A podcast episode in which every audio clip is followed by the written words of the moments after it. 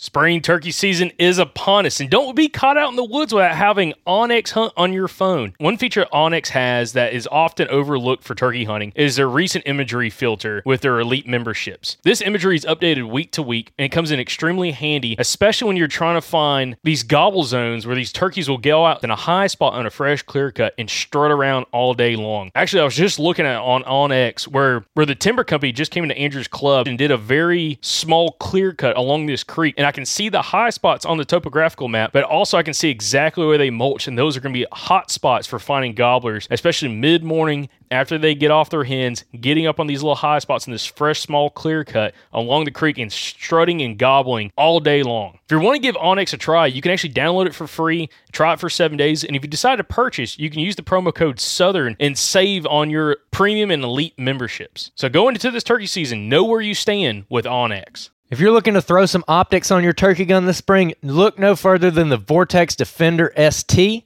This is the red dot we're going to be running this season. We're excited about it. This thing's built like a tank, super lightweight, super long battery life, everything you need in a good turkey red dot. And if you want to get a discount on that red dot or any other Vortex optic, go to eurooptic.com and use the code SGN10 to get a discount. That's eurooptic.com, code SGN10.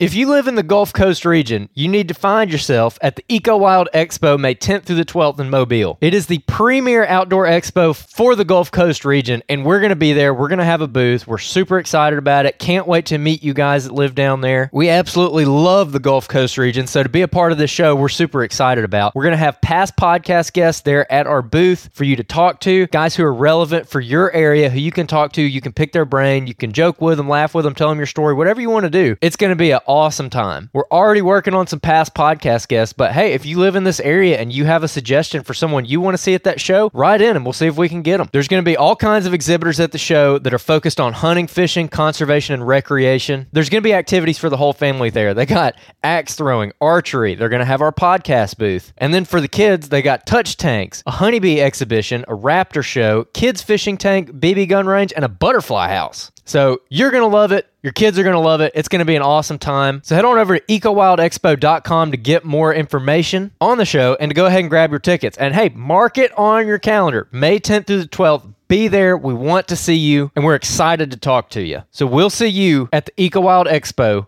this May 10th through the 12th at the Mobile Convention Center in Mobile, Alabama.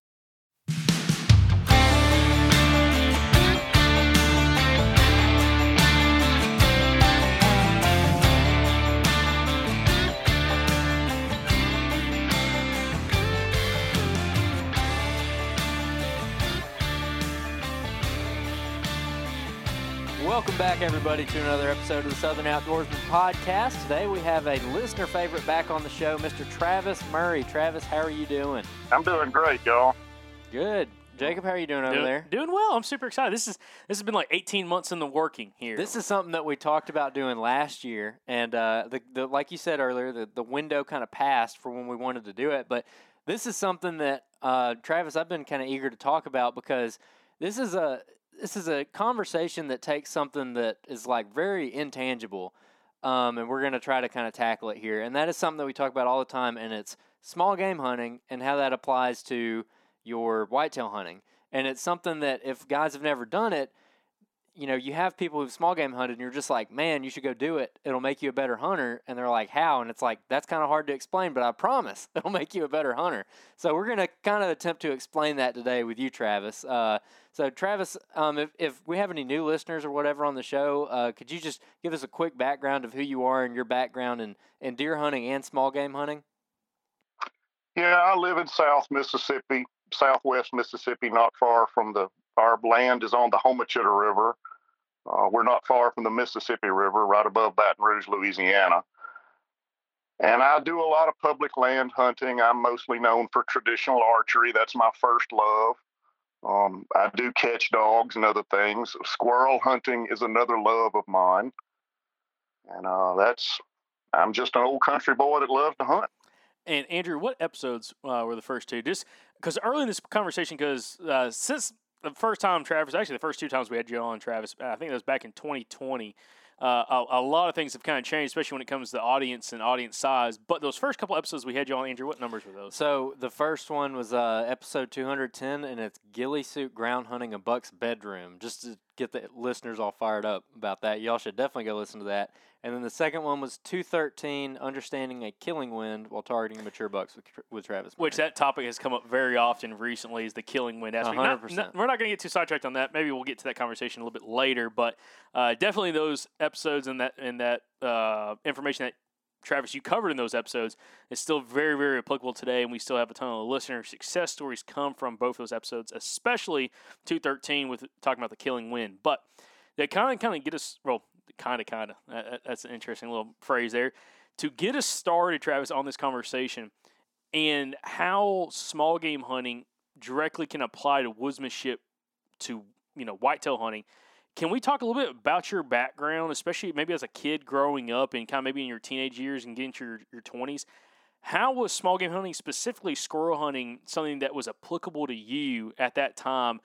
and kind of give us a run through of what changed with that to kind of make you a better whitetail hunter when it comes to woodsmanship. Well, by the time I was in my late teens or early 20s, I was already an old hat at small game hunting. I started that very young in my, I guess, seriously, eight or nine. My grandfather had a big influence. He loved squirrel hunt. He was a good woodsman to this day, he could do things with an old Remington iron sighted bolt action 22 that I don't fully understand, but he was a miraculous shot with one. The, the small game hunting was my first introduction to hunting.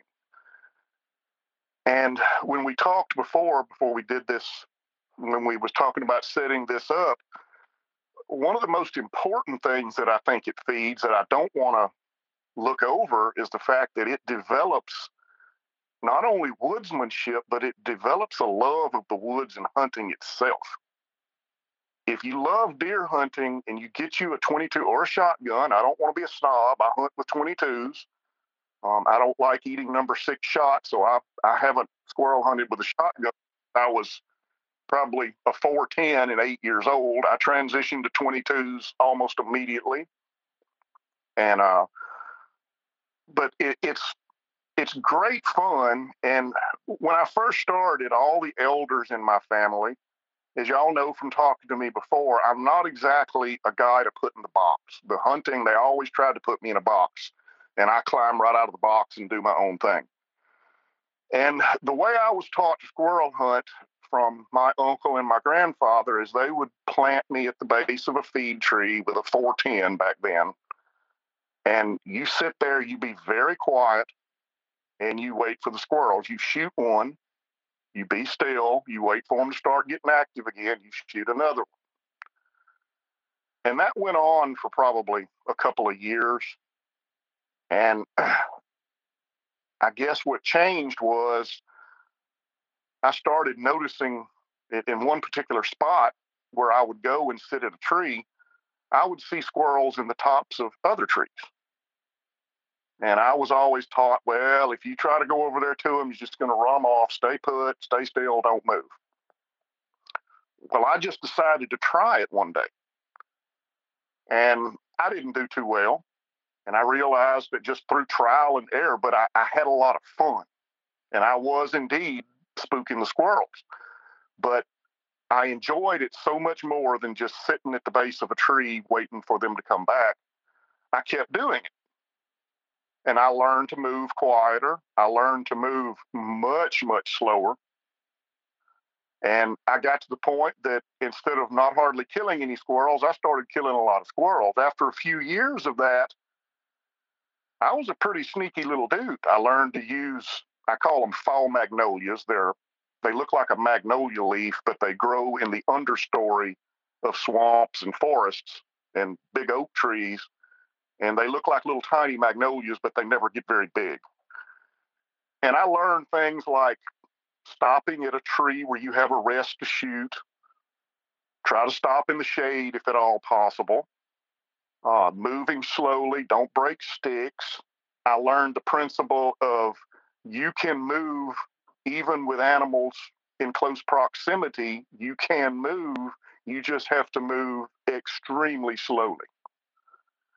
So I learned most everything in my woodsmanship was learned very early with squirrels.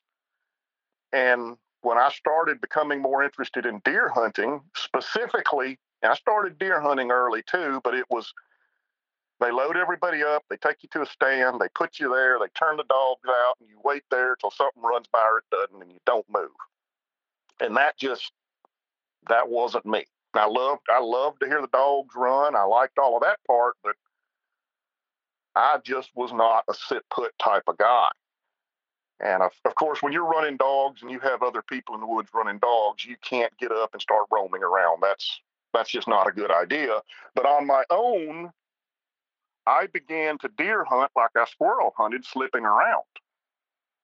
And if it wasn't for the seasoning and the, the woodsmanship I learned hunting squirrels, it, it just never would have worked.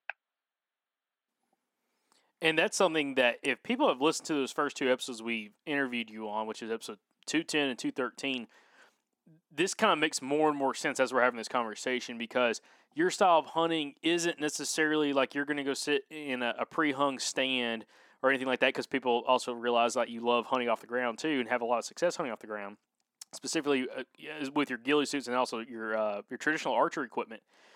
But it, it directly applies to how you deer hunt it, compared to like what you were doing small game hunting, especially as you were able to kind of mold. So when it came to like small game hunting, again, it was like those those fine details of understanding not only how you can move, but also I'm guessing reading some sign or having a very uh, keen ear to what's happening around you. Can you talk a little bit about that, especially when it comes to like different points of the season? If you were, you know, squirrel hunting, how like your hearing could play maybe an advantage over just sight alone, especially maybe during the early season, how that maybe can directly apply to white whitetail hunting as well. Squirrels, of course, you don't have to worry about smell. So I didn't learn anything about. I had to learn that later, and that was a that was quite a learning curve in and of itself. Squirrels, the key factor is eyesight, and it teaches you to pick up movement. You don't you don't look for a squirrel, you look for limbs moving, brush rattling, things like that. You specifically, depending on the time of the year, if it's early season and there's a lot of leaves, you just can't see through a lot of places. So you, you just learn to pick up movement with your eyes. In the late season, when the leaves are gone, you can see a great distance with the squirrels. They'll be up at the top of trees and you can see a great distance but they spend more time on the ground in late season, so you got to learn to watch the ground. So the, the the squirrel hunting can teach you basic movements, and if you can if you can slip up on a feed tree full of squirrels and not spook them and get within 22 range, you can slip up on a deer. And I'm just gonna say this right now. You know, we're 10 ish minutes into this podcast, and I just want to let the listener know this is an episode I feel like it's gonna be a must listen for a lot of people to understand like this woodsmanship and how this can directly apply. Whether you decide to go squirrel hunting, you know, that's on you, but just what can be learned. And also, I, I want to mention this, Travis, and get your take on it. My upbringing was different from Andrew's upbringing, and, and I think Andrew's upbringing is going to be very similar to yours. When I got into introduced to hunting, it was straight into deer hunting. There was no such. We did. I never went small game hunting until I went hunting with and well, I went small game hunting. I went squirrel hunting one time and we didn't even see a squirrel, and it was with one of my other uncles, and we just were walking around the property. That was it. But I never went small game hunting until I met Andrew, like in college. So small game hunting was never on the radar, and our I'm not gonna say my generation because I'm not gonna speak for everybody, but I feel like uh, specifically that age range, people like right now in their their mid 20s to 30s, unless they had somebody that was a woodsman at heart that took that into consideration. We grew up hunting over food plots and, and over you know just open areas. Like we never um, you know hunted feed sign or anything like that. It was just mostly food plot hunting. And that's what got me very burnt out early on especially by the time i was in high school and college. Because when i was in high school i went to a place which we talked about this before where i went to a high school a boarding school that had 2500 acres and i could roam the whole place. I could have a weapon. We had i had muzzleloaders. I had shotguns there. I had my archery equipment my tree stand in my dorm room. And I would literally after school, if I didn't have sports, go hit the woods and, and learned a lot there, to be honest, by myself or with my buddy Marshall. which then kind of got me re-fired up about like the woodsmanship aspect because I was never really taught that growing up. It was just talking about like quote unquote scent control, which we don't have to get into, or or in the wind aspect.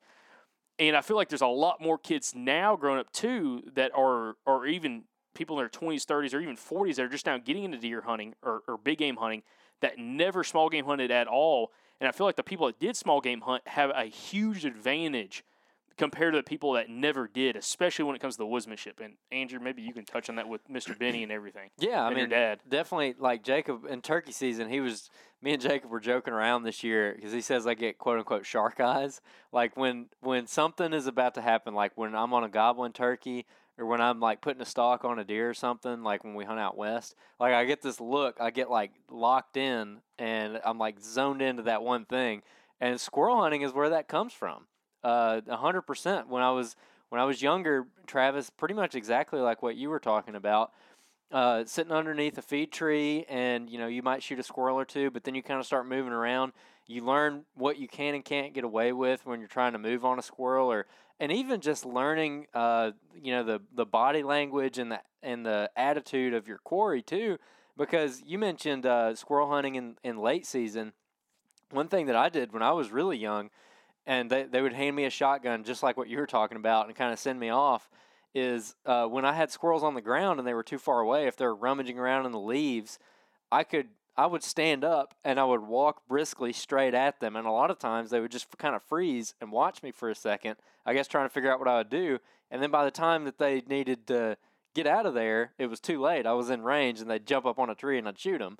And so uh, there's just like certain things like that that I feel like have uh, carried over really well. You know, not only in my deer hunting here, but we went to Wyoming and we hunted mule deer and we had to stock up on them, that kind of stuff. Uh, I mean, I felt like it directly related to that. And Travis, you mentioned a little bit about kind of your transition from squirrel hunting into deer hunting, and I kind of want to expand on that a little bit. So you started getting into deer hunting and you you weren't liking the the sitting in one spot and you wanted to get out and move what were some of those kind of early learning curves when you went from uh, i'm going to sit here in the stand and wait for the dogs to run a deer past me to i'm going to go out and i'm going to go find the deer and sneak up on them the squirrel hunting and i've been sitting here listening to y'all and, and i'm trying to i kind of tell stories with parables. I like parables. And the the small game doesn't have to be i i started hunting everything because my grandparents they they introduced me to squirrel hunting. That was my first formal hunting. But when i was in DeRidder, louisiana stuck in living in a city for a summer or two i was out with blowguns hunting robins and blue jays and anything else so I found something to hunt. That probably wasn't legal, but I don't think they locked it. but, but, you know, and, and I, I got pretty dangerous with PVC pipe, clothes hangers, and, and impromptu blowguns because you couldn't just go buy them back then. And so the squirrel hunting created the hunger to hunt. And it, it taught, I learned how to travel creek bottoms. I learned how to move through the woods without sounding about making more noise than a Motley Crue concert. Just the the my basics of woodmanship, woodsmanship came from hunting squirrels, rabbits, robins, blue jays, anything. As a very, it came very young. Had I just been thrown into the mix without that base, I don't think I'd be the same person I am today. I, I, I can't really. It would almost be like just going and doing MMA cold turkey is the way I think of just hunting deer, like you were talking about. You, it was just what you did. You'd never had no other experience. Uh, uh, the closest thing I can think of, it'd be just like going and and joining the UFC with no experience. It's there's going to be a serious learning curve. That, that's a that's a really good point, and that's kind of where I look at this now. Is you know uh, yeah, I learned of you know I, I did learn things from my uncles growing up, and especially specifically hunting with them because again my dad didn't hunt, so I was hunting with my my mother's uh, two brothers, and the, the the challenge was, and this is where I realized like the woodsmanship. I didn't even know the term woodsman when I was in high school, but when I went to high school, and I'm doing this all on my myself, on my own, on 2,500 acres. It was like part of a cattle property. They had like a bunch of cattle, a big Black Angus cattle operation. So I had to make sure we didn't shoot the cows. We would have been in a lot of trouble. Um, but like hunting around the cattle and then getting out away from the cattle, there was no such thing as food plots. There's no such thing as like there's no baiting. There's there's no like you had to understand like reasoning for why like you had to understand like reading tracks and figuring out rubs and stuff. And i learned a lot in those four years of literally being on my own. There was no one necessarily there showing me like oh let's go do this go do that. And i learned a lot in that little window of time compared to what i'd learned previously which was hunting with my uncles going to a pre-hung uh, ladder stand or a shooting house and just sitting over a food plot which was fun. We had success there but i learned so much more when I was taken away from that situation and have to go fend for myself and, and truly struggled. I mean, truly struggled. I think I killed. Uh, funny story. I won't. We won't say now. Killed a doe. It's kind of weird how it happened, but uh, yeah, this strange how it happened. But you killed killed one doe, and uh, and that was it. While I was out there, uh, my buddy Marshall shot a really cool 11 point that had this crazy second main or triple main beam going on and stuff while we were hunting together and it kind of made me think now like going back if you had like that woodsmanship of understanding like how to move through the woods and how to also read some sign how much more effective someone could be in that situation which brings back again like the small game aspect and like understanding how to move through the woods and also understanding like what that looks like from reading sign especially as you're going through like you said you know squirrel hunting is a very visual game. I know you know hearing can play a, you know a part of it but also seeing your surroundings and understanding, like you're saying, like what can you get away with while you're moving through the woods. That directly applies when you're whitetail hunting, especially like on a on an afternoon hunt, and you're trying to ease your way into a spot and, and not sound like that Motley crew Crue concert going off while you're trying to go in there, and, and understanding like the importance of silencing equipment, understanding the importance of watching where your foot's being placed when you're trying to get close, especially that bedding area, and, and putting it all together and understanding like what you could or couldn't get away with, which you can't get away with a ton. And I feel like now, again, not having that small game experience, I think if I would have had that, especially as a kid growing up, or even now, I mean, to be honest, I, I still don't do it a whole bunch. Andrew tried to get me to go last year, I didn't go. I don't know. So, but I feel like you could learn so much from that that again directly applies to that woodsmanship, and especially understanding like how to move through the woods and put that into your whitetail uh, toolbox to make you more an effective hunter, really. I, I think one thing I'm going to take you in, in as an example, and I see it in other people because I, I know a lot of folks that did not cut their teeth small game hunting. They did not hunt with uncles and grandpas. They got to be young men and women, and then they just got into deer hunting. I know a lot of people like that on average and typically they tend to be more goal oriented hunters. In other words, they go out, they start, they get success, great. If they don't get success, it seems to hit them harder. One of the greatest things that I learned from small game hunting and and other thing is to just enjoy hunting the fact when, when you become too goal oriented, it takes the fun out of hunting. If you if you've got to get if you've got to put a 140 on the ground or you're not happy or you got to kill a giant buck or so many deer a year, goal oriented hunting is the single best way to make it not fun anymore. When you get to the point that you can go out and have a deer season like I did last year and still look back, smile, be happy, and because I didn't kill a deer last year, I had one that just completely whooped my butt. And I still enjoyed it. I wouldn't trade it for the world. The small game hunting builds a foundation that really helps. Now, the good news is you can still learn all of this. Go squirrel hunting. If, if right now, if you go squirrel hunting or go go if you really want to have some fun and you probably want to eat a lot go rabbit hunting with a 22 during the day without dogs just trying to find rabbits in the bushes. I love doing that and it ain't a good way to eat a lot of rabbits i'll tell you that. But it's fun. And the the love it, when people ask me what is my greatest asset in hunting, it's not being able to read this or any particular trait I can point to. It's the trait of I love being in the woods. I love squirrel hunting. I love deer. I like a I like a problem. I like to solve that problem, and it feels good when I do solve a problem and I have success. And I also get a tremendous enjoyment out of failure. Failure is the greatest teacher there is. I'm going to try something new this year. As you know, I live on the Homochitto River, and I've I've done this before, but I'm going to use it a lot more. Mississippi has allowed a special velvet season this year, and it's really too hot to hunt. But I don't have the only thing I have to worry about is keeping my feathers dry. So I've already been down there kind of scouting the place out. I'm going to access my, I'm going to build a hide and I'm going to, I'm probably going to hunt during that velvet season. I, I can't believe I'm going to do that in the heat and during the hot part of the year because I don't like hunting in the heat. I do not like it. But what I'm going to start doing is I'm going to slip into the Homochitto River about three or 400 yards above my blind.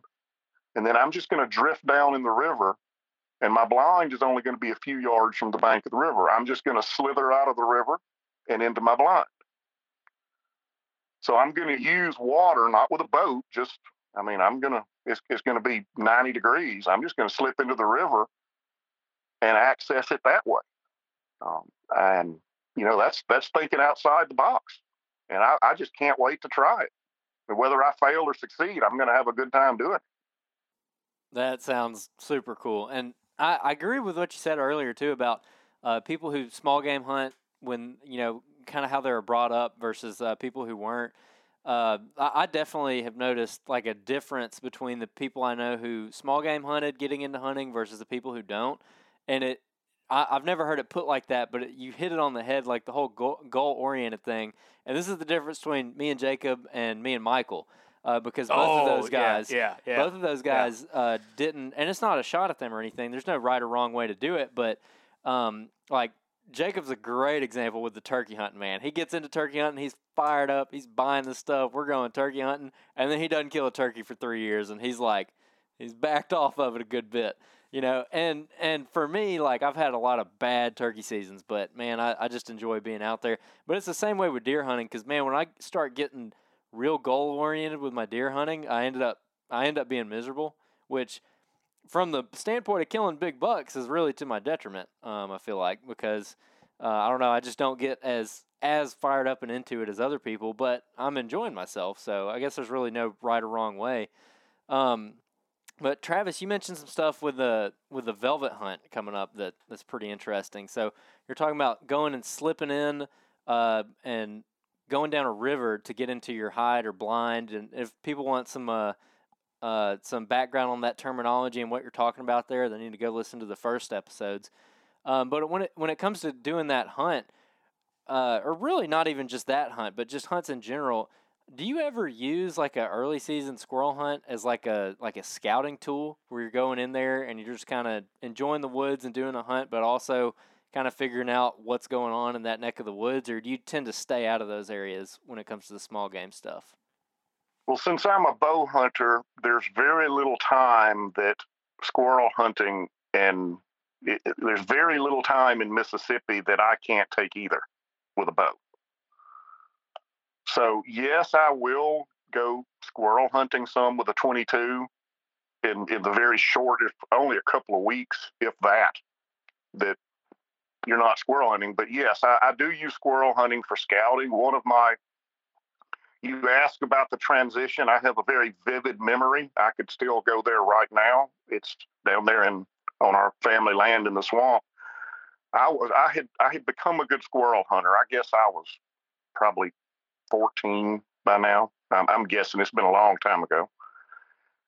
And I remember I had encounters as I as I got to be a better squirrel hunter. At first, know, you'd see a glimpse of a deer, you'd see a flag disappearing. As I became a better squirrel hunter, I would start having encounters with deer, with coyotes, with all sorts of animals that I didn't have before because now I'm moving much. I'm I'm more of a woodsman. I'm not I'm not disturbing the forest. So I started having, I would see does, I'd see little bucks all the time, squirrel hunting. That didn't happen when I first started.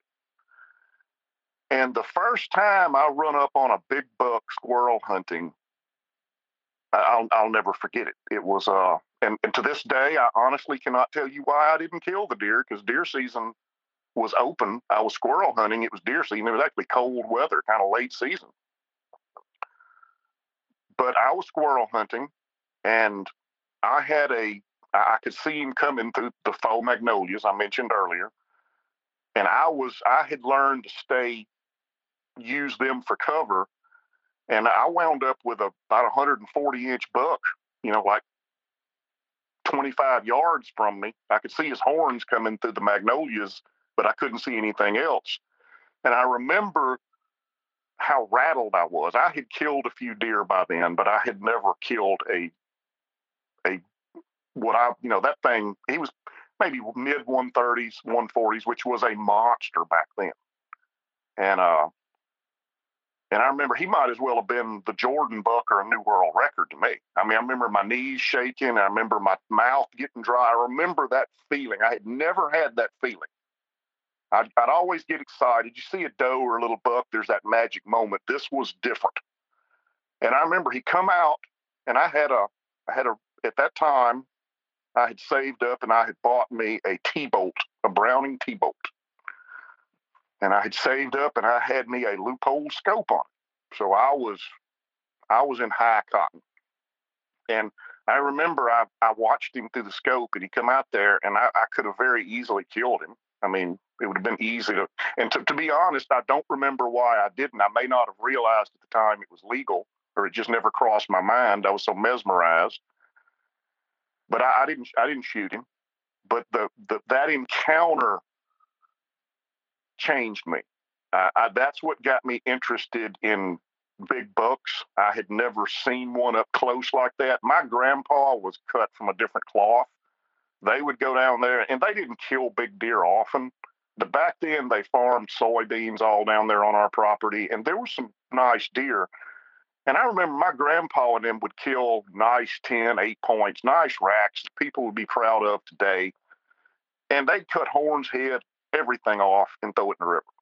You know, they were after the meat. Horns were just the the only the only deer back then that was important, so to speak, was my uncle killed one. The dogs run it and bait it in the pond, and it was just a monster. And I remember they, he was so big they actually cut his horns off and put them out on an old barn. And looking back now, I know that was a, of course, the squirrels and rats eat them up over the years. That was a probably a 170 something inch deer. I mean, he was a monster, especially back then. So I wasn't taught to the the caring about horns kind of, you know, I wasn't taught that. So I had to, that was my first encounter. And of course, culture changed after that. As I began to get older, that's when the, the big deer friend, it, it, it went from, I never heard the term big buck hunter, you just deer hunt. And as culture changed, that was my first real excitement with a big buck was was wild squirrel hunting. Houndstooth Game Call's Dixie Hen Slate was just voted the overall best turkey call by field and stream outdoors, and trust me, it's super easy to run and be extremely dynamic when you're in the turkey woods. Now, we've mentioned a couple of these calls in the past, like the Spur Master and the Success Call in a past episode with both Gary Vines and Lyle Gilbert of Houndstooth Game Calls. And it was funny enough, y'all actually bought every Spur Master call and Success Call they had. Now, pay attention to their website. They're going to have some more come up in stock in the next few days. So when they come available, make sure you get one if you did not purchase one before they sold out last time. Both the Spurmaster and the Success Call are fantastic for hunting high pressure turkeys, whether you're on a hunting club where you have a lot of other members hunting those same turkeys, or if you're on public land. Again, both those calls will make you sound a little bit different from everybody else and be a lot more subtle in your calling technique and be able to really help close those distance with those gobblers. So if you want to give Houndstooth Game Calls a try, go to houndstoothgamecalls.com, use the promo code SOP24. Again, promo code SOP24 for 15% off houndtoothgamecalls.com. how and also how things have changed, especially like what you've seen. Where like again that generation, like your grand grandfather's generation, your like your uncle's generation, like dad's generation, it wasn't like a big deal necessarily. To, I mean, if they kill like an absolute giant deer, like you like you said, your uncle killed, that's something. But like just decent deer or good deer that people would say, you know, they'd get mounted today, it wasn't a big deal for them back then. It's kind of interesting how, how everything's changed, but also kind of brings it into perspective of you know, as things do change, figuring out like how to become effective because like those guys back there, they'd kill probably anything as long as it was legal or whatever. You know, meat was meat. So now everything's changed so much where it's just about like the, the buck itself, which is, you know, fine. You know, it's, you know, shoot, hunt deer for whatever your reasons are for, whether you're just trying to fill the freezer, where you're trying to go after that one specific buck. And if you don't kill them, it is what it is, kind of like what happened to you last year. Um, and I know a lot of other guys the same way. Like they'll go years without tagging a deer or tagging a deer because they're waiting for that one deer that they've been trying to hunt. And it's all about like having fun with it, which kind of comes back to like this on the small game side is like going out there and like you said, enjoying the woods and having fun with it, but also understanding like what failure is like. And failure isn't the end of the world; it's a learning experience to then build upon. I think you said in ep- it was one of the first episode or second episode something about this like failures the seasoning of life or you said something like that that like kind of like helps cultivate someone of who they are and be able to overcome that adversity. And maybe i might have you know said that out of context but it was something about like the, the, the kind of seasoning that kind of forms somebody of who they're going to be and how they're going to be able to handle those situations. And i truly i don't i don't I, don't i can't recall that word for word. I'm prone to to saying things like that. I, i'll get something on my mind and i it'll just come out like that, kind of like a parable or a saying. Some of them may sound wise, a lot of them sound stupid. But you know, I mean, it just I, I tend to talk like that. But yeah, failure is I I love failure. Failure is excellent. If you the thing about failure is like you were talking about your turkey hunting. I've never been much of a turkey hunter. My uh I love turkeys. I would rather I could just sit for hours mesmerized watching them drum and spit. As long as they were doing that, I couldn't shoot them anyway because I wouldn't want to stop the show. But you were talking about the failure of turkey hunting. When you, and let's go back to the, my failure of last year, that deer that I did not get. I just never could get any kind of pattern on it. Um, you know, I think about that deer a lot and I'm trying to figure out what could I do different? Can I change something up? Your turkey hunting, your failure don't just fail and say, well, too bad, no luck. Try to figure out why you failed. I mean, think about it. I, I wake up in the middle of the night thinking about hunting and how I can do something different. And that passion started with chasing fuzzy tailed rats around in trees. And I still I still love to chase squirrels. Well, I was gonna say it kind of comes back down like when you talk about the failure is like me, me and Andrew had a conversation about somebody today earlier. It's like you, you've got to be able to handle failure when it's dealt to you based off whatever the, circum- the circumstances are. Because if you can't, you're not going to be able to keep yourself together in, in, those situations and figure out how to overcome them. And also not getting in the rut. And this could be a really important episode, especially before season really kicks off here for a lot of people. Not getting in a rut of doing the same thing you did last year and you didn't have success with it. Well, why do it again this year when it didn't work for you last year if you actually put in the time and effort for it? And, and like you said, like kind of fine tuning what to change or how to adjust in order to get out of that that failure or that that lack of success for whatever it is. Now your situation is totally different because you're hunting a specific buck.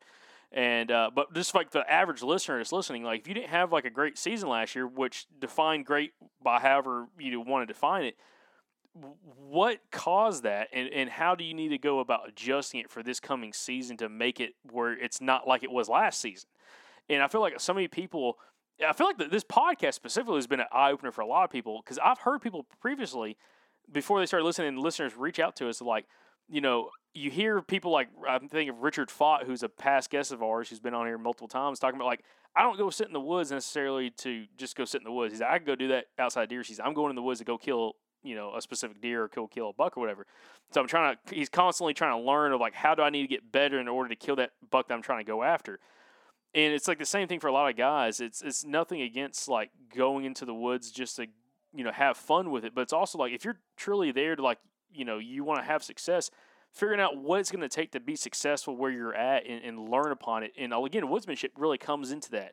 um, it, it's kind of amazing, especially with me over the last couple years, how more that woodsmanship starting to kind of being applied and learned and actually seen in the field. It's one thing to hear about it, like from you or you know a lot of our other guests who really talk about it. It's another thing to go out there and implement it and really start to learn it because the thing is you can't teach woodsmanship. You can talk about it and like kind of what it looks like for you, but really it's something you got to go out there and experience for yourself and figure out how do you become a better woodsman to become a more efficient hunter and understanding the environment that you're in to become more effective. Hey, Travis, I got a question. This is maybe a little bit a, little bit kind of off topic, but not really. When it comes to uh, to squirrel hunting, I, I've heard other people do this, and I'm curious if you've ever done it.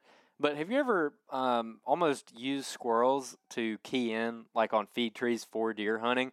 Because I've heard people talk about, especially like very early in the season, when the oaks aren't dropping really, really good, and you have a bunch of squirrels that are just really concentrated on this one tree. They're knocking a lot of acorns out of the tree, and then the deer will kind of start coming to that. Is that something you've ever had experience with, just out of curiosity? Yeah, that was my actually when I first started trying to when I first got serious with deer with bows, it was it was for feed trees, and I would I was always squirrel hunting. I don't squirrel hunt as much as I used to. This I've been working too much. I'm going to have to see if I can fix some of that. But the a lot of times, by the time deer season rolled around, I was I knew what trees were bearing, which weren't. I knew if this white oak was loaded or if it wasn't. I knew that from squirrel hunting because if if the squirrel, you know, squirrels like white oak acorns too, and squirrels like anything. Squirrels will lead you to a persimmon thicket. Um, anything a deer likes, a squirrel likes too. So you're you're absolutely correct. And yes, I have I have definitely taken knowledge that I have learned from squirrel hunting and translated it into killing a deer. I've actually had one equal the other. Yeah, and another thing too. So, and this is something that I feel like a lot of people probably run into is you might have a hardwood stand, especially where you're at. You might have a big river bottom and you've got a whole bunch of oak trees in it. And maybe a lot of them are dropping kind of around the same time and it can be overwhelming. Have you ever had experience where the squirrels seem to really favor, or really even anything, just the squirrels, the birds, whatever, is really favoring this one tree, and there might be 10 white oaks right there in a general area, but there's this one that they're just really hammering, and that being the same one that the deer's ham- that the deer hammer as well, like almost like a sweet tree is what we used to call that. Yeah, that can be, but you have to understand too that pressure and circumstances. Uh, a squirrel may, if you've got an oak, if you let's let's say you've got several different white oaks in the area you may have one that has easier access for the squirrels to get to without running into owls, hawks. Because of its location to dens and, and, and safety, it may be more preferred by the squirrels while not the deer. So you, you got to kind of, like everything else in hunting, there's very few absolutes. So you have to be, and that's part of woodsmanship, is you know, just because you see a bunch of squirrels in a tree doesn't mean that that's necessarily the ones all the deer are using. They may be in that tree because they're, they're safer there. There, there's just uh, you're gonna. I'm I'm not an absolute guy. There just are no absolutes. It's going in, reading the woods, and figuring it out. Travis, I want to bring up a, a topic here uh, which anyone that knows you or listen to your past episodes know you're a big traditional bow hunter or, or, or archer. And I want to know how did like this experience of like you and growing up small game hunting and specifically squirrel hunting, how did that woodsmanship kind of apply once you started getting into traditional archery and then transitioning to ground hunting? Uh, can can you talk about some of that and maybe some things that maybe you had to learn separately, but also some things that directly applied from maybe that squirrel hunting aspect to start focusing on the ground with a traditional archery equipment? Well, one thing that got me on the ground early because I I went through phases. Um, I got, you know, I, I, the way I was raised was, you know, any legal deer. My grand, all them, all the guys back then, if it had hardened antler, they would shoot it shooting a doe would get you beaten about the head and neck with a blunt object. You did not shoot does back then. So I had to I and, and I was I was of that mindset. I mean, you're the way you're raised has an effect on you, whether you want it to or not. And it took me a long time to shoot a doe. And you know, of course, I can see the wisdom of it now in in ways. But now, honestly, back then there weren't the deer here. There were. There wasn't an overpopulation problem when I was a teenager. There, there just there just wasn't. There's way more deer now. So I had to overcome. I had to. I had to overcome traditions, so to speak. So my first phase was I became interested in deer, and I killed a few small bucks at a young age. I, I think I killed my first deer at at eight or nine years old. I was pretty young, and uh, it was a small little old buck, spike, I think. I'm well, in fact, I'm sure it was a spike, and then it it that's the way I hunted for a few years. And, and then the doe killing came in. And I killed a few does. And then in my mid teens, after the encounter with the big deer, with the squirrel hunting, I began to want, well, I'd like to kill a nice buck. You know, grandpa had one mounted. Everybody's got one mounted, which never understood that. They, my uncle Red has a deer mounted. It's still over at the old house that we used for a rent house, and it was mounted back in the fifties, and it's a it's a nice eight point. But later in life, he killed much bigger deer, but never mounted. So their their mindset was just very different than now. But those traditions had to be overcome, and, and I changed as I began to throw them off and do my own thing. When I started, the first time I showed up down at our old camp house because it was a family affair. I mean, uncles, cousins, nephews, aunts, even some of my aunts were huntresses. They were, and they were good at it. And the first year that I showed up down there, even compound bows would get you laughed at. Show up with a recurve in the early 70s in 19 Mississippi, in 1971 or 72 Mississippi deer camp. You want to get laughed at, that was that was one of the best possible ways. And only my grandfather took pity on me and he he understood and he actually while he certainly was not a traditional bow hunter, he did not discourage me from trying my own things. And so as I as I transitioned into life, I went from rifles to compound bows. Well, I actually started, but I killed my first deer with a bow. It was a traditional bow. But I was thinking, man, I got these new, they're so much faster. I mean, if, if I can kill a deer with a recurve, if I get me one of them compound bows, man, I, I might get a big one. And I fell into that mindset. And the first thing I learned to do is for, if we're going to talk about big deer, I learned to kill big deer with rifles. And I decided that I didn't want to do that anymore. I wanted to kill a big deer with a compound bow, and I did that. I, and it, it, it, it, I make it sound easy. These are years of struggle, and you know, this is a lot of, a lot of blood, sweat, and tears, but a lot of fun. And then I transitioned into, you know, I, I love traditional.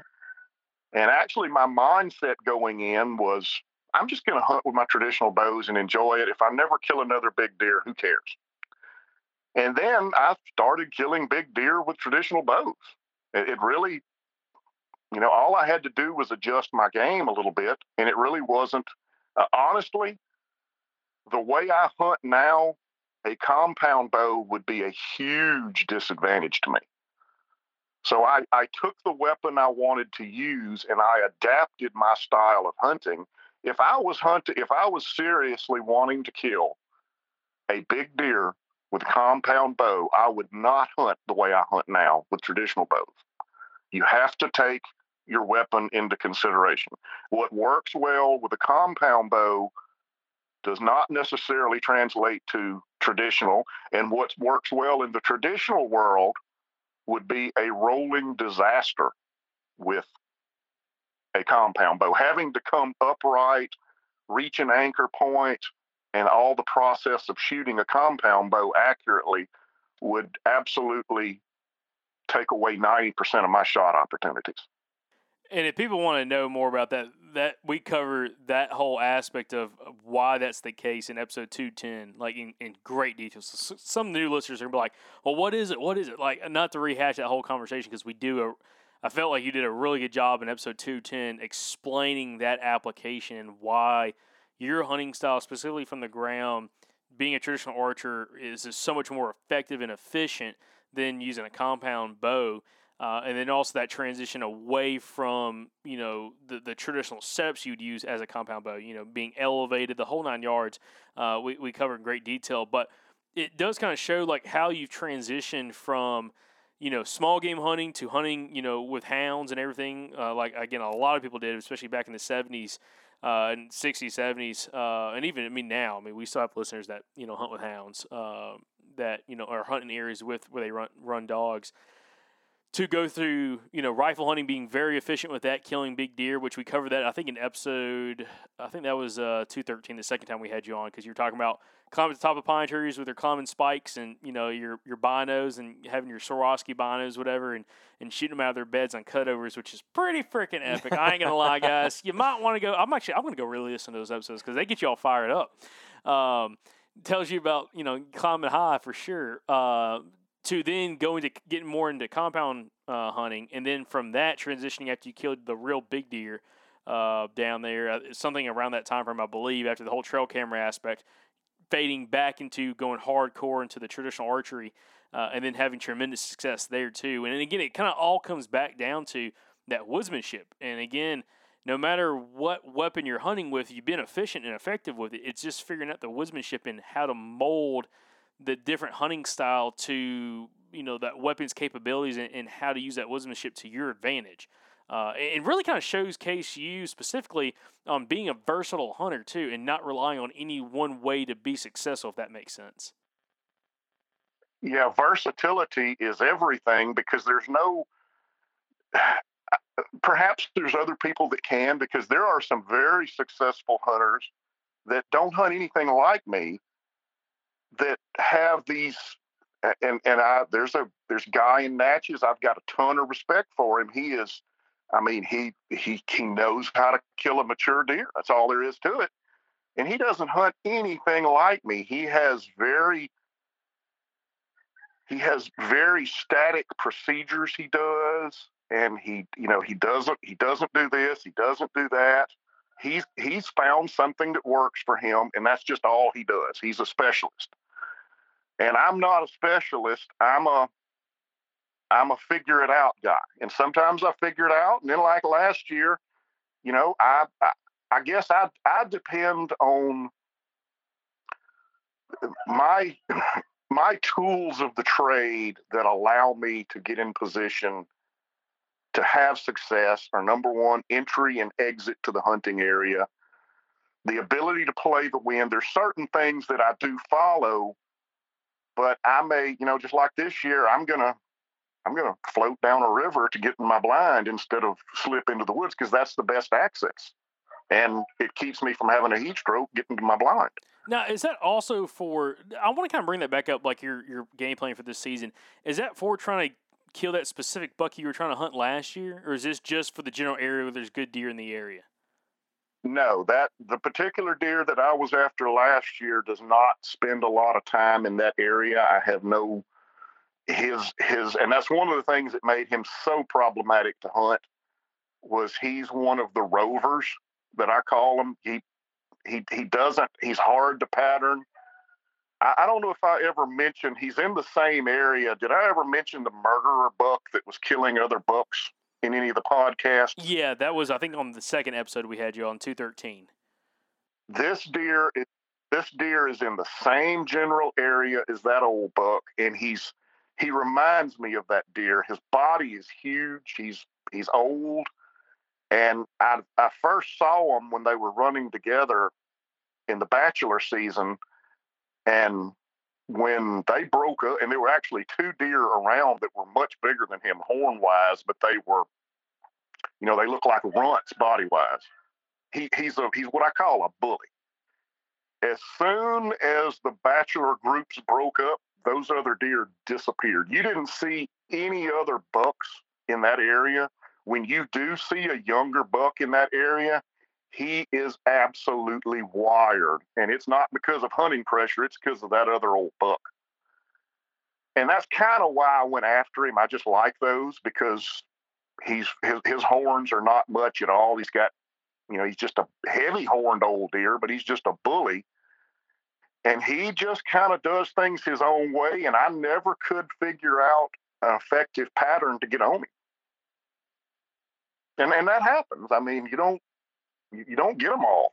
I, I want this is just a, a side note here or a side discussion, but I'm, I'm curious.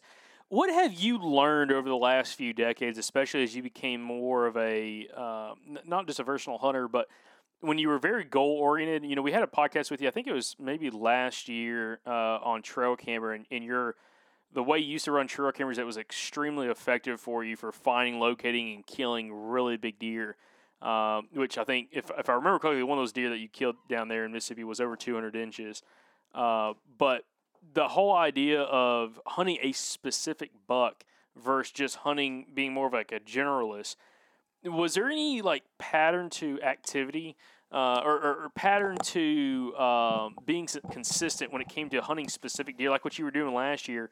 Versus just hunting general deer sign where you're just trying to take a, a, a, really nice mature buck like I know some of those public land bucks you killed two years ago or maybe three years ago, uh, which was two bucks in the, like upper 140s or mid 140s.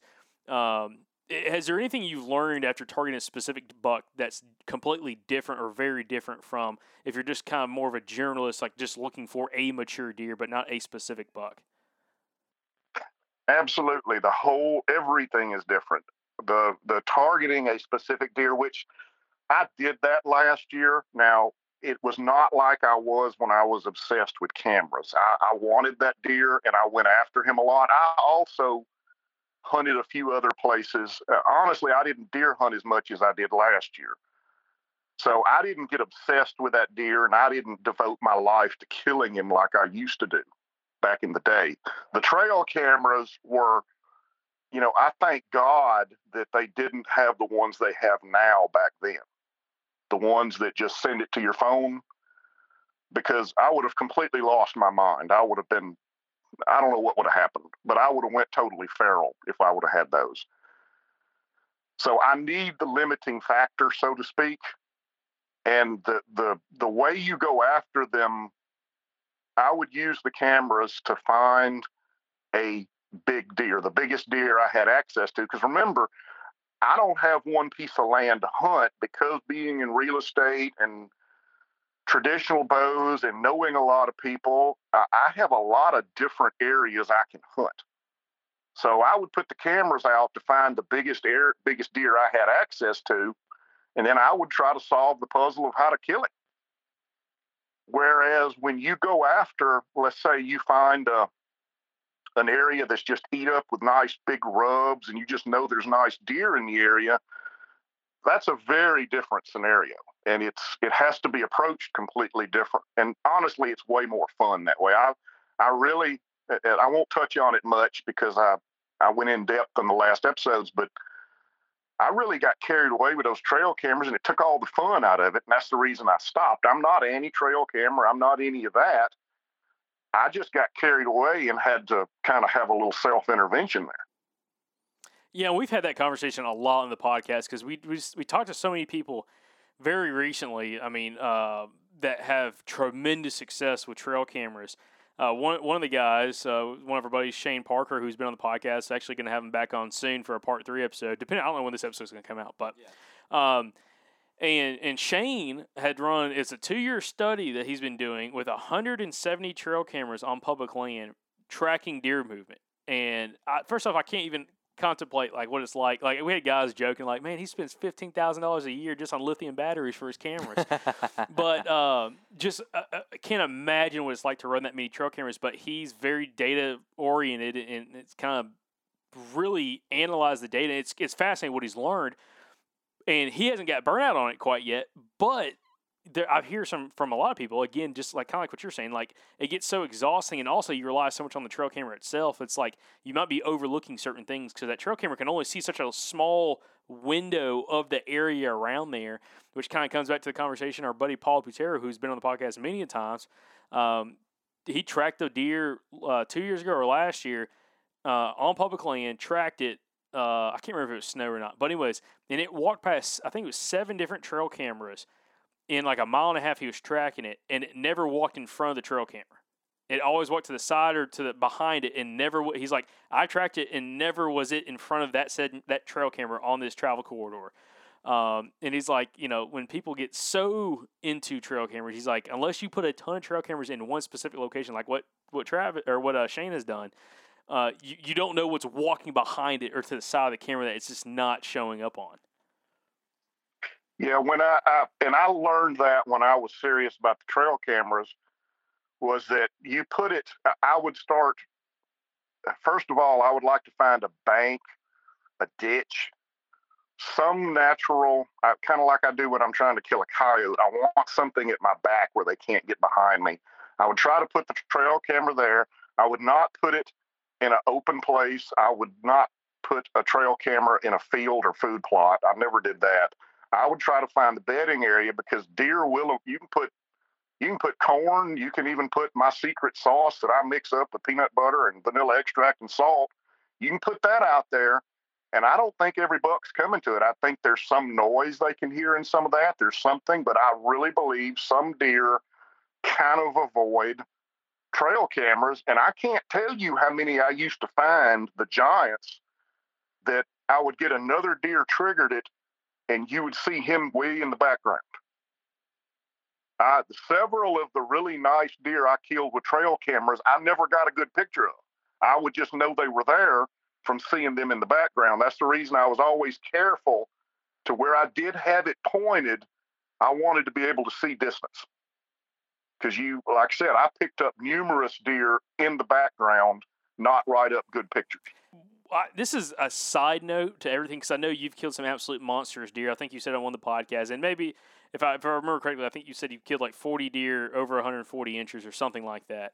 Um, and one thing that I'm just I'm just curious. This is this has very little weight to it, but I'm just curious. What is the biggest deer you've ever had on trail camera in Mississippi? Was it that that 200 plus inch deer that you killed, or was did you ever have one on bigger that you never could connect with? No, it was the it was that deer. He was and and he was I didn't realize that was a very strange deer. That deer was I think seven was the best we guessed, and he got palmated and kind of went nutty there at the end. He had we had pictures of him for I had pictures of him for three years, and he was fairly normal. He had some slight palmation, and he's he's got a big score because he's palmated and he's I think he's 22 or 23 points. You know, he's non-typical. It adds up differently, and uh, and he's the highest scoring, but I don't. You know, his his main beams are like 24. Longest tine is nine inches. Other than the palmation and the extra points, don't get me wrong, he's wonderful. He's very unique, beautiful deer other than that, you know, I, the the deer I killed in 07, it scores 197. That was the last deer I killed with a gun. But he's got 28 inch main beams. He's got 14 inch G2s. You know, the that is a much bigger deer to me. The the to me, my best deer ever is the Slick 10. He's about 178 inches. I killed out on the lake, down at Lake Mary and I, I killed him with a with a recurve, a, a Black Widow KBX recurve. And to me, that is my best deer. I think 27 inch main beams, you know, just the frame is huge, 22 inches inside. The the, the deer over 200 inches outscores the others, but I don't think he's near as impressive as the others. And that, Does that make any sense? Yeah, no, it really does. It, it really does because when you see these huge typical frames, that one on Lake Mary, we've posted that photo before. We'll probably post it again on this episode because I think you're taking a photo with him like up against a cypress tree, up against the water with your with your bow there, and he's just ginormous. I mean, like you said, slick ten, just monster deer. Um, and, and that's something I've always interested with because I feel like there's a there's a consistency with these big buck killers when it comes to like not only like being able to of course find deer which i know you you know you have an awesome opportunity because you know what you do for a living with land real estate and everything else and having you know just a bunch of different places that you can hunt but also even like what you've done public land and killed some big deer there too it's just there's a consistency with the guys that can kind of to be honest keep it together in those situations and execute those shots and also have like the determination to go and find deer like that because again you can't find deer like that everywhere uh, and have the determination to not only find them but also figure out how going to execute the shots to you know take the deer that you've taken. And, and that kind of comes back to like the validity of kind of i think you as a woodsman and you as a hunter is like the consistency factor of like being able to keep it controlled in those situations. I know you've hunted a whole bunch too. We've talked about in the previous episodes. Uh, I think you had mentioned on one of the episodes that you know for a, a, long time it almost I can't remember if you necessarily took off work, but you spent a ton of times out in the woods deer hunting. So that you know there's a ton of failure in between all the success, but the success definitely outshines that failure for sure. Yeah, my, my success ratio is extremely low. It just looks good when it happens. That slick 10 you're talking about was especially sweet because I had given up trail cameras and it was the second scenario you presented earlier of I just knew that he was on he was down there on the lake and that that that is a strange area. It you liable to kill a 5-year-old that's 190 inches and then you're liable to kill a 5-year-old that is 110 inches. The genetics down there I do not understand but I had, and actually goes back to the topic of this. I found this squirrel hunting over on this particular place, and he had just, it just tore. I mean, just tore up enormous. When you see trees the size of your thigh tore up, that's not a that's not a two year old. You can pretty much bank on that being a, a, a bully. And he, he had a he had a scrape line there. And I, I don't hunt scrape lines. I, I just don't do it. But I found this place during squirrel hunting. Uh, I found the rubs during squirrel hunting. I went back and I found the scrape line he was using. And because of the way that scrape line was set up, and I think we covered this in another one, so I won't go into detail, but I recognized, you know, he's going to be in that thicket back there checking those scrapes during the day. So I I just got back in the thicket and got him. I mean, just everything went my way. And and that was a I don't know if, if the the two deer you mentioned the season before on public land, if you put those deer up next to him, he dwarfs them. But he's off of private land. We're in the land of giants, where these other two were you know, public land, Homochitto National Forest pine cone eaters. I mean, that's really not true, but you know, it the you just can't. You got to judge a trophy by where he comes from. And honestly, year before last, when I killed them two deer early season, because that's also not something I'm particularly good at. I'm normally I'm normally not the guy that goes out and bangs one out quick early season. I, it's usually later on. And to kill two nice deer on public ground in one year, I I think I'm probably more proud of them than I am the giant from private land. Mm-hmm. And I wanted to bring this up because uh, we had mentioned two of your episodes that you came on, which was uh, 210 and 213, but you also came back on for a third episode, which is episode 257. It's the title's Trolling for Monster Bucks and it's when we had had you on. I think it was last summer. Yeah, it was last May on the discussion of your trail cam strategy and again how you became so effective with it to the point where you got burnt out because of it and you kind of went away from trail cameras.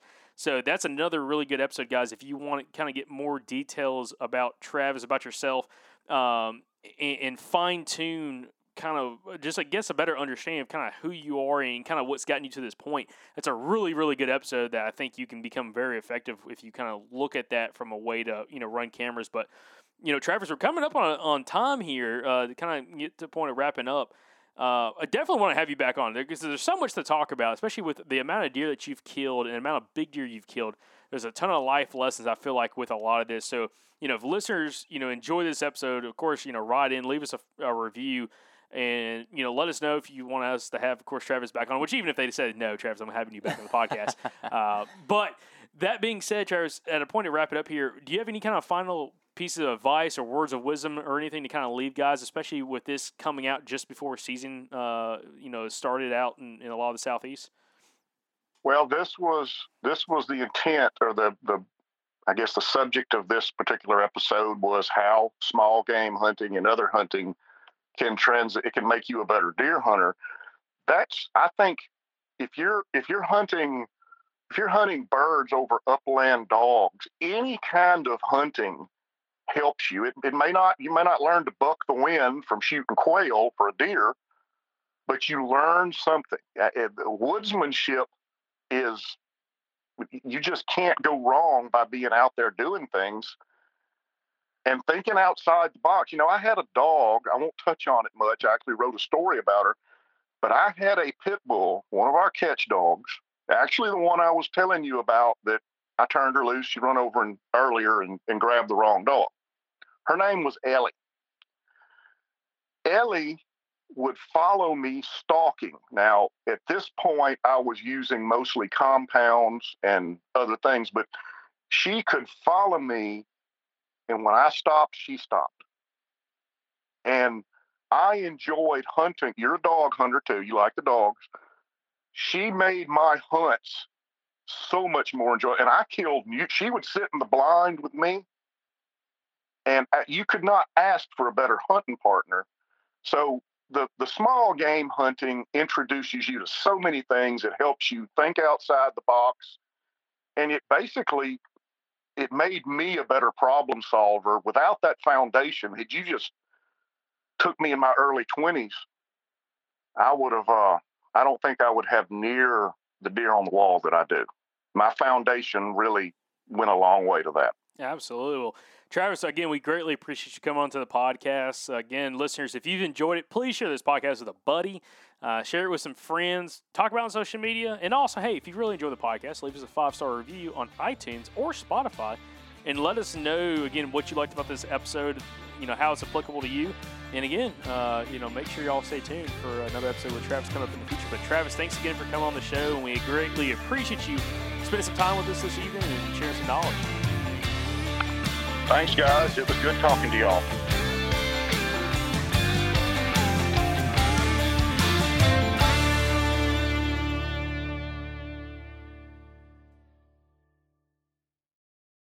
You guys seem to really have enjoyed over the last year where we've went to a Q&A format every Thursday on the show where we answer some listener questions. Now, some of the most common ones that we get have to do with gear, but also how to find a good hunting buddy. You know, I'm really lucky to to have a hunting buddy like Jacob. We've been on a lot of incredible hunting trips together over the years, and it's just nice to have somebody that you know is always down to go on that that trip that you've always wanted to go on, or or who'll wake up at three o'clock in the morning and go get that gate before someone else does on public land with you. Whatever the case may be. And like I said, we get a lot of questions on how do you find, you know, a group of people who enjoy that same thing so you can kind of network and make some connections. The Mobile Hunters Expo is the place to do that. Y'all heard us talk about it last year. And guess what? This year it's happening in Dalton, Georgia. We're going to be there June 28th through the 30th. We're going to be there all three days. We're going to have a booth. You can come talk to us. We talked to a lot of you guys last year, had a ton of fun. So looking forward to that again. But guys, I'm telling you, this is the place to come network. And there's going to be a ton of you guys there. A lot of Southern Outdoorsmen podcast listeners are going to be at this show. And actually, Friday, June 28th, there's going to be an after hour social after the expo. So, what better place to go kind of intermingle, hang out with a bunch of like minded people, and probably pick up a couple new hunting buddies? So, you guys don't miss it. It's June 28th through the 30th. I'm telling you, if you listen to this podcast, this is an event you need to be at. Now, we'll see you guys at the Mobile Hunters Expo June 28th through the 30th in Dalton, Georgia.